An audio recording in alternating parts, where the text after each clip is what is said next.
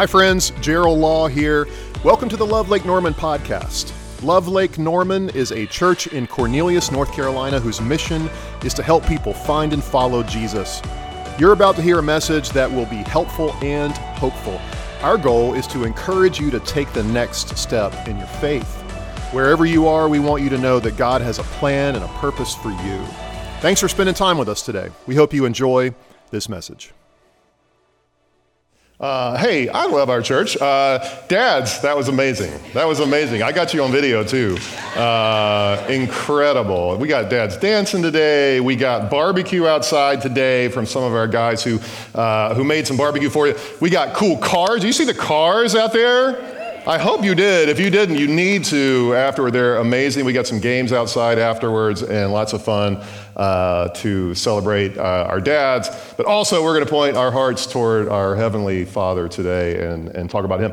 But one other reason that I like this church uh, is because, that I love this place, is because we also, right now, there's a group, there's a team of uh, four amazing, brave leaders and six fourth through rising fourth through sixth graders that have been at Camp Kid Jam all week, uh, or for the past three or four days. And so here they are. Uh, they're incredible. They have one more session this morning. They're driving home today. I just want you to know that you have uh, an incredible Love Kids team that loves our kids. These kids are growing closer to God together. They're growing closer together, uh, and they're having an amazing time, as you see. And I, our leaders might be having a better time than the uh, the kids are, uh, but they've had such a cool time together. So. Um, it is Dad. Uh, it is Dad Day. It's Father's Day, and uh, in honor of that, I'm gonna tell you a few. A few. Uh, I'm gonna tell you a few dad jokes. Is that good? Is that good? Uh, a few dad jokes. All right. Um, if a child refuses to nap, are they guilty of resisting arrest?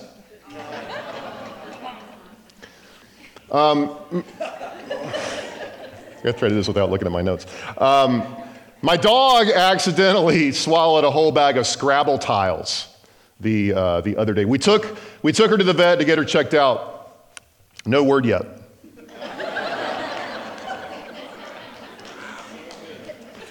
How much does Santa pay to park his sleigh?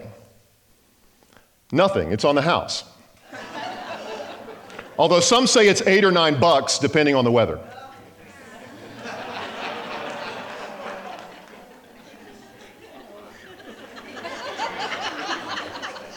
Just got it. I got, uh, I, got, I got arrested today for walking out a, of an art museum with a painting. It wasn't today, it was yesterday, actually. I, I said today. Um, I'm so confused because earlier, when I asked the security guard if I could take a picture, they said yes. okay, when you die, when you die, what's the last part of your body to stop working? Your pupils. They dilate. Yeah.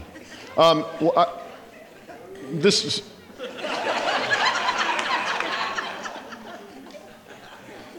You're not going to boo with this one. My geography teacher asked if I could name a country with no R in it. I said, no way.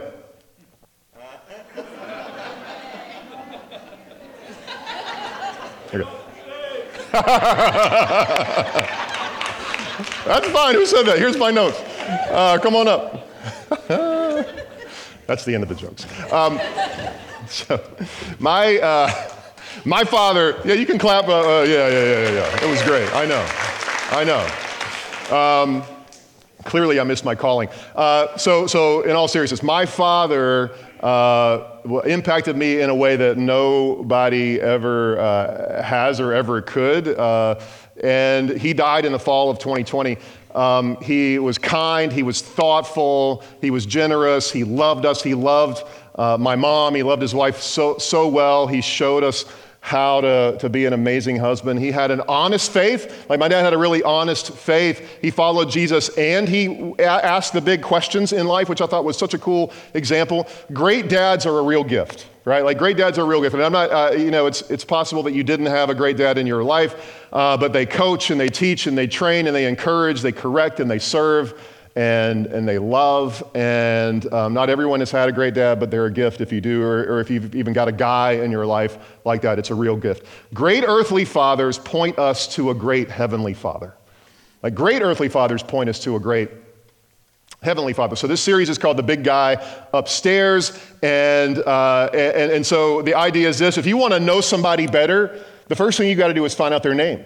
And the interesting thing about God is that He has a lot of names. If you want to go get to know God better, it's the same thing. So we've been exploring the names of God, how they can help us get to know Him better. And the reason is this because that's what life's all about. Life is better in every way. Knowing Him can keep um, us from, from pursuing dead end things, from empty relationships. So last week we talked about God being a friend of sinners. It's this amazing name that he's called the friend of sinners. It's a name that breaks through the stereotypes that we have the stereotypes of him being distant, the stereotypes of him not caring. And, and, and this week, what I would say is this there's a name that if you can adopt it, it will change your relationship with him. It's from a letter in the New Testament that Paul wrote to Christians in Rome. And these Christians in Rome were dealing with this oppressive culture trying to pull them in the opposite direction. It's like their feet were standing in the current, and this current was trying to pull them downstream, and they were trying to stand in it. And the book of Romans is amazingly deep and uh, theologically rich. And what Paul was doing is in, in the book of Romans, he was defining what new life in Christ is now like. He was a, a Jewish man, Paul was, and so he was speaking to his Jewish brothers. And he was saying, I know that you think that God is distant. I know that you think that you can only connect with him through, um, through a priest. But I'm here to tell you that he's so much more personal than that. And, and, in Romans chapter 8, if you want to read one chapter in the book of Romans, read Romans chapter 8, because it's like the pinnacle of the book, it's the heart of it all. And it introduces this name of God that I want to share with you today. So, Paul writes this book. He writes it like a lawyer uh, trying to build a case, and he's trying to prove some things. He's trying to prove why we need God, why we can't get to him on our own. And, and spoiler alert, it's because of our own sin. And, and he's talking about what God did about it. In fact, in chapter 7 of the book of Romans, he says some things like this He says, I don't understand what I'm doing. I don't understand what I do because what I want to do, I don't do, but what I, what I don't want to do, I do. And then he kind of says, Hey, I'm just like drowning in all of, of this life. I'm drowning because I'm, I'm doing the things I don't want to do. I'm, do, I'm not doing the things I want to I want to do. And maybe you've felt that way too in life, like you're drowning in the choices that you've made, and you're asking, like Paul was asking in this letter, who's going to rescue me from this? Because it's not going to be me. Who's going to save me? Because it's not going to be me. And so he gets into this part of Romans chapter 8 that I want to share with you this morning, and it goes like this. It starts like this. He says, Therefore, there's now no condemnation for those who are in Christ Jesus, because through Christ Jesus, the law of the Spirit who gives life has set you free from the law of sin and death. So, um, when I was 16, I, uh, speaking of cars and cool cars, like I had a um, 1968 Ford Mustang. It was lime green. And uh, about four weeks after I got my license, I wrapped that thing around a tree. All right? So uh, I know it's just painful even now to, to think about, but the sun, I mean, really, truly, people think this is an excuse. The sun kind of hit me in my eyes. I reached down to get my sunglasses. I put, I put them on my face. By the time I put them on my face, I was through the intersection, and the front end of this car was wrapped around a tree. And so uh, the car was totaled, and I got hurt. I smashed my face against the steering wheel. And among other things, what happened was that I got ticketed for reckless driving. All right, I got, I got a ticket for reckless driving. I also probably got a ticket for leaving the scene of the, the accident because I, I, I, this guy drove me to the hospital. I didn't know anything, so I just left before the police got there, but they tracked me down. All right, and so I got this ticket for reckless driving, and I didn't know anything about that. And so what I remember distinctly was that my father went with me to the courthouse, and he walks up to the DA, this, this woman who's the DA, and he has this conversation with her, and I'm not sure what he said. And they talked for a little while, but before I knew it, she had thrown out that ticket. I, like, like I was totally guilty, all right? But she had mercy on me.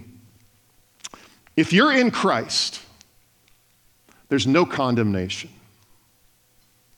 We condemn ourselves often, I feel like, in our own minds. But if you're in Christ, there's no condemnation. You have a ticket. I have a ticket. It's a big ticket, okay? It's a big life altering, life changing ticket. And that in Christ has been wiped clean, it's been taken away, Paul says. There's now no condemnation for you. Why?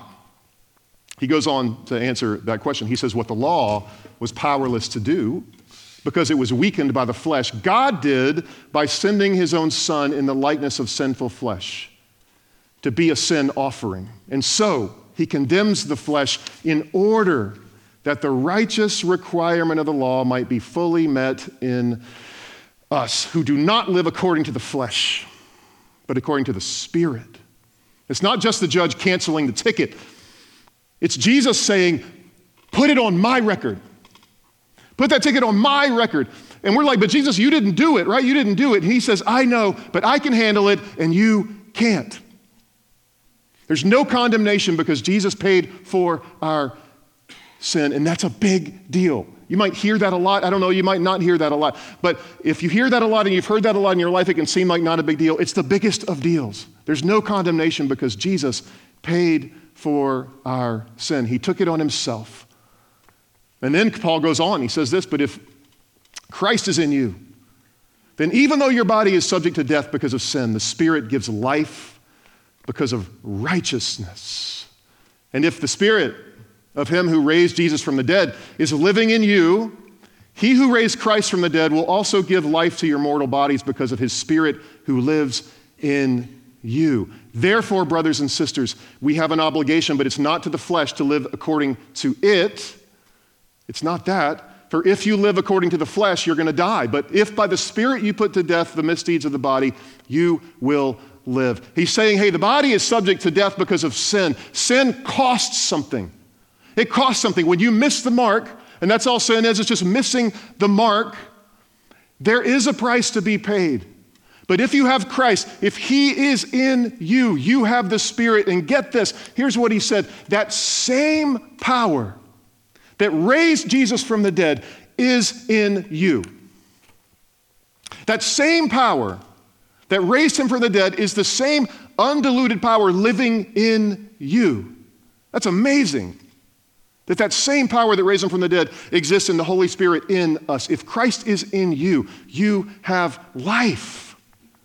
If Christ is in you, you have life, and therefore we have an obligation not to the flesh, not to sin. Our obligation, he says, is to live, he says, by the Spirit and here's where we get this amazing name of God. Here's, here's what he says For those who are led by the Spirit of God are the children of God. And then he says this The Spirit you received does not make you slaves so that you live in fear again. Rather, the Spirit you received brought about your adoption to sonship, and by him we cry, Abba, Father. And by him we cry, Abba, Father. Some people say Abba, I say Abba. Like, like I say, you, you say Abba, I say Father. You say Abba, I say Dancing Queen, okay? um, Abba, Father. You can say Abba if you want to. You've been adopted by a heavenly Father who loves you. And that word, Abba, is this, it, it, it, shocked the readers when they first heard it. Like when, when, when they first read this letter out loud, it shocked them to hear him use that word because it's so personal. It's so personal. It's a term of endearment. It's like, it's, it's less father and more dad. Okay? That's what Abba means. Because of Christ, there's no more condemnation. He took payment for sin. And if you're in Christ, He accepted, like, like accepting that reality. His Spirit lives in you. You've been adopted by a heavenly Father who loves you. And you have a new life with the added benefit of being able to say Abba to Him, being able to say Dad, like, hey, Dad, to Him. That's how personal He wants to be. And Paul is, is, is, coming from this place that I think a lot of us come from at times this place of worn out, legalistic religion where it's all about just things that we do. It's all about the do's and the don'ts. It's all about the steps. It's all about the, the ritual. And Paul's coming out of that and he's saying it's so much more. It's not that the rituals are bad, it's just that they can be empty without relationship. And he's saying, guess what? This is like Abba, Father. That's how God is. And he's like, come on, come on, come, come with me. This is it. This is everything. This is life. That he can be your dad. And no matter how hard it gets, no matter how bad it gets, no matter how challenged you are, it doesn't matter because on the inside we have life, active, growing life. And it's this spark that can turn into a flame, that they can turn into this, this fire within us. And he's trying to paint a picture of what that's like. You've been adopted. I've been adopted by a heavenly Father who loves me. And he says this, then he concludes this section. He says, The Spirit Himself testifies with our spirit that we are God's children. Now, if we are children, then we are heirs. This is where it gets really crazy. We are heirs. We're heirs of God and co heirs with Christ, if indeed we share in his sufferings in order that we may also share in his glory. Now that we're God's children, reconnected, grafted in, adopted sons and daughters, what that means is that we are heirs of God and we're co heirs with, with Christ. And I got to tell you, that sounds ridiculous. You know how amazing that is it's kind of like if God, you know, I feel like if God were like letting me into his banquet hall, he, if he's letting me into the party, I kind of feel like, well, I'll just sort of sit beside the door because I don't know if you really want me in here and you might just change your mind. So I'll just sit over, over here in, in case God, you decide this is a bad idea to let me in. I mean, that's just kind of how it, it feels. And God replies to that, you don't get it. You don't understand. Don't cheapen what I've done. He says, You see this seat beside me? That's like the seat beside Jesus. That's your chair. That's your chair. Come here beside him. And it's kind of like if you, if you um, there's just that story about the prodigal son, right, where he, he takes all of his father's wealth and he goes away and he squanders it and he decides that I, I got to come back because my father's servants are living better than, than I am right now. And so he decides maybe I'll come back as one of his slaves. And I don't know if you remember this part of the story or not, but the father says, No, no, no, we're not going to have any of that. Come, I'm giving you the robe and I'm putting a ring on your finger and we're throwing a party together because my lost son has been found again. And so he's restoring to him all of the rights of being an heir in that moment. To the older brother's disgust, right? Because he can't believe that the father would be that generous. We tend to think it's not fair. Like, like, it's not fair, right? And it's not. But it's God. The God who is Abba, Father. The God who wants to hold you close and pull you tight. The God who is the best Father that there is. Um, there were a lot of things I loved to do with my dad.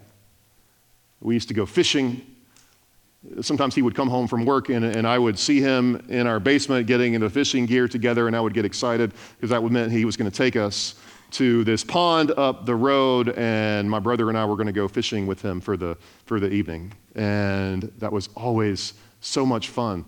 Uh, he would let me drive this tractor when we had this, my, my family had this big garden. It was kind of almost like a farm. It was this big garden. And he would see, sit me up in his lap and let me help drive the tractor with him. He would come and show up uh, with my mom to our soccer games and basketball games. And, and, and like mostly, I loved just being with him. Mostly, I loved just being with him. And my dad knew Jesus. And so right now, I know like he's with his heavenly Abba Father. How amazing that must be. God wants to be your Abba Father. But He will never force His way into that relationship with you. He will never push His way into your life. He will wait for you to invite Him. But God wants to be that close to you so that you can see Him walking beside you and sense His leading and begin to follow Him and enjoy His presence. What do you need to do, right? What do I need to do? I mean, you can't earn it, you just have to receive it. You, you, you can't work toward it, you just have to welcome it. There's an invitation for you here today. And that invitation is to simply step into that relationship and say, I'm, I'm, done with the rules. I'm done with the distance. I'm done with trying to do it on my own. I'm finally returning, and I can't believe that it's true, but I am believing that it's true today. That you want that kind of relationship with me. That all the walls of sin and my shame have been broken down, and Jesus has taken care of all of it. And I've got this big ticket, yes, but you've paid it all. That you've paid it all, Jesus. And so maybe today your next step is saying yes. I'll give you a chance in a minute to even do that. Um, maybe also today it's, it's simply practicing, you know, if you're someone who follows Jesus, and, but this is hard, right? Maybe it's just practicing being in his presence. Like, like, like practicing, uh, in, other words, taking time and saying, okay, I'm going to say right now to myself out loud, to God, um, God, I just want to enjoy your presence today, the presence of Abba, Father. I want to enjoy the benefits of that relationship. I don't want to push it away any longer. I want to take advantage of what you've given to me. That's right there in your grasp. Someone who'll walk with you, someone who'll put his arm around you, someone who'll go through life with you no matter how hard it gets. Maybe today it's just about saying, Thank you. Um, thank you for being that kind of God. Thank you that you are right next to me and I don't have to do any work. You're just right there. There's a part of us that's like, it can't be that easy, can it? That's grace. That's grace. Hard earned, freely given grace. Thanks again for listening. You can find out more about Love Lake Norman at lovelkn.org. If you live in our area, we would love to have you join us on Sunday. If you're not near our church, we want to encourage you to find a life giving church to be a part of where you live. That will be a key next step on your spiritual journey. Please take a minute, subscribe to this podcast, and keep up to date with our weekly messages. And thanks again for joining the Love Lake Norman podcast.